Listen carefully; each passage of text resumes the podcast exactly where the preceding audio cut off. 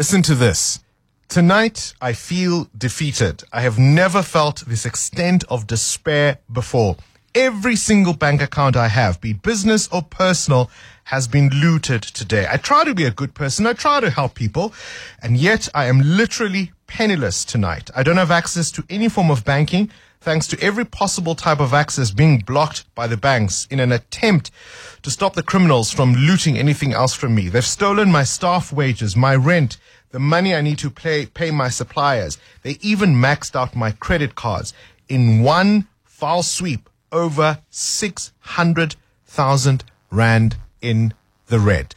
Uh, this is uh, the story of Fortunato Mazzone, who is a restaurateur and a chef who says all of this happened to him because thieves were able to snatch his phone. You may have been to Forti Grill and Bar in the capital.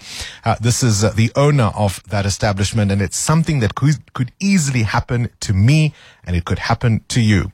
Uh, Fortunato, this is uh, really quite an unfortunate incident to have happened to you. Thank you for talking to us this morning. Yes, it was. Uh, well, let's just say I've had a bad couple of months. I had an armed robbery at my home in August, and now it's just sitting quietly having a milkshake with my wife after work, and uh, you know this car pulled up, and this guy ran out and snatched my phone from my hand uh, from behind me. I, I didn't even see him coming. And thank goodness he didn't hurt us any further. But then obviously this car screamed off, and then the next thing I knew is in the morning I got a phone call from my personal banker who said to me, "There's some rather strange." Uh, you know, uh, things happening to your personal accounts. And did you do this? And I said, no, my phone's been stolen. I, I couldn't do anything.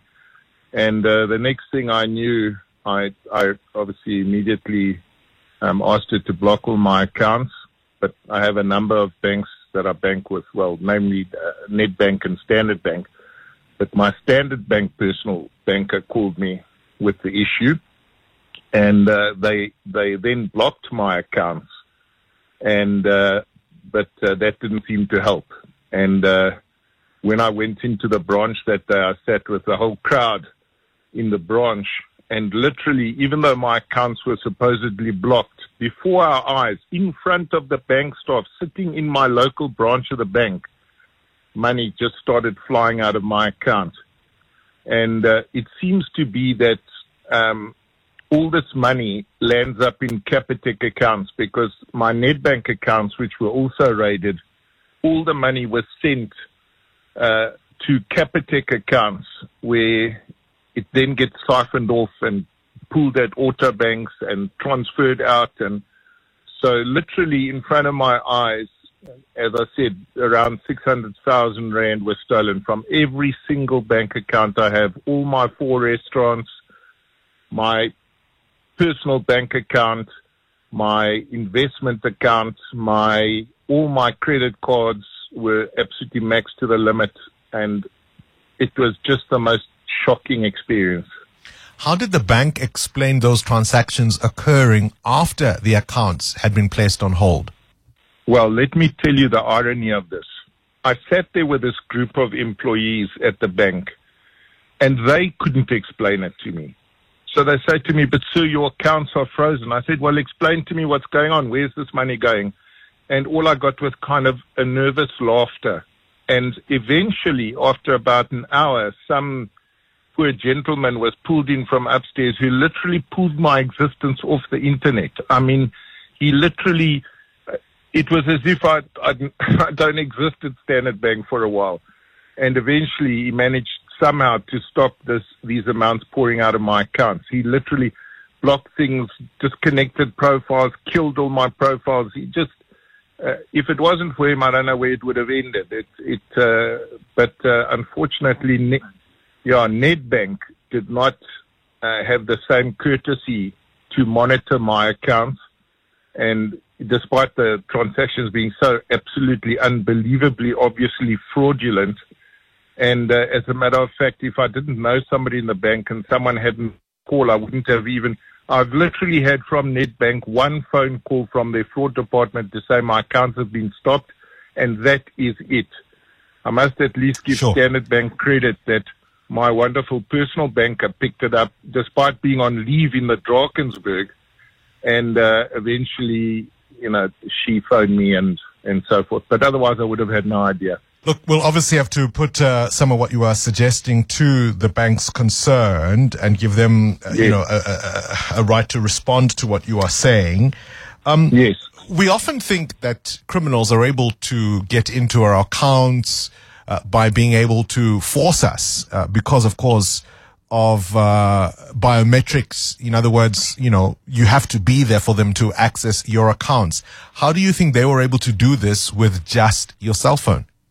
Well, I have no idea. I've spoken, obviously, since I wrote the article, uh, many, many people got hold of me, and one of my customers is a cybercrime expert and said to me in no uncertain terms that all the online bank portals are porous, they're hackable.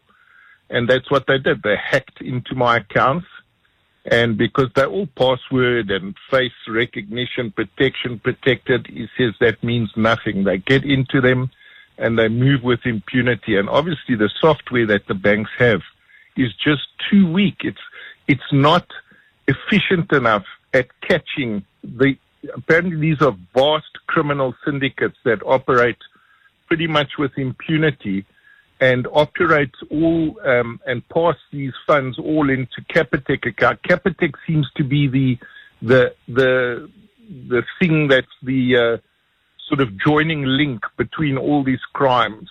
And thank goodness my wife had a nephew that works at Capitec, and eventually he was able to catch a couple of these transactions before they'd actually gone through. Although the money is still not back into my account, I must add none of the money has been returned either by Standard Bank or Nedbank at this point. So although Standard Bank have literally done a lot to help me, and, and for example, yesterday I had two managers sitting in my office who were literally reloading all my profiles and manually reloading all my my beneficiaries. So I have to give them credit for that. But you know, the bottom line is the money's not back in my account.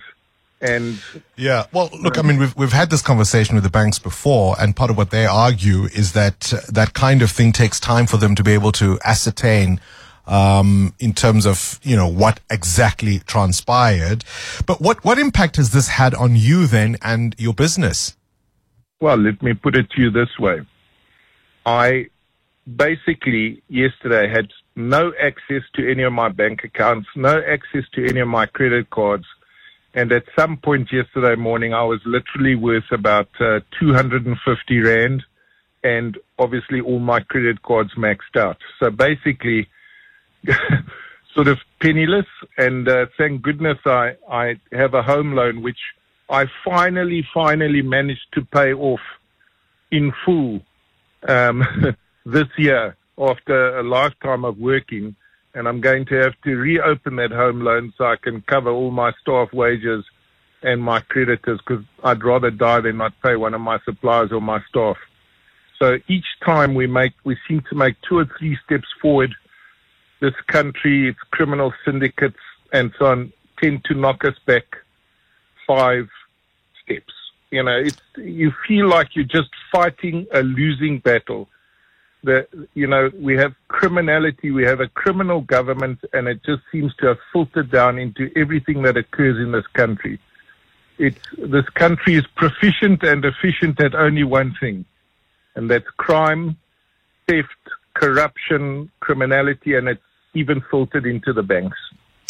Can hear your frustration and appreciate you talking to us. And we're having this conversation, of course, because this is exactly the kind of thing that could happen, uh, really to any of us. They don't necessarily need your biometrics. If they can crack your password, they will have access to your details and all of the information you think is so protected.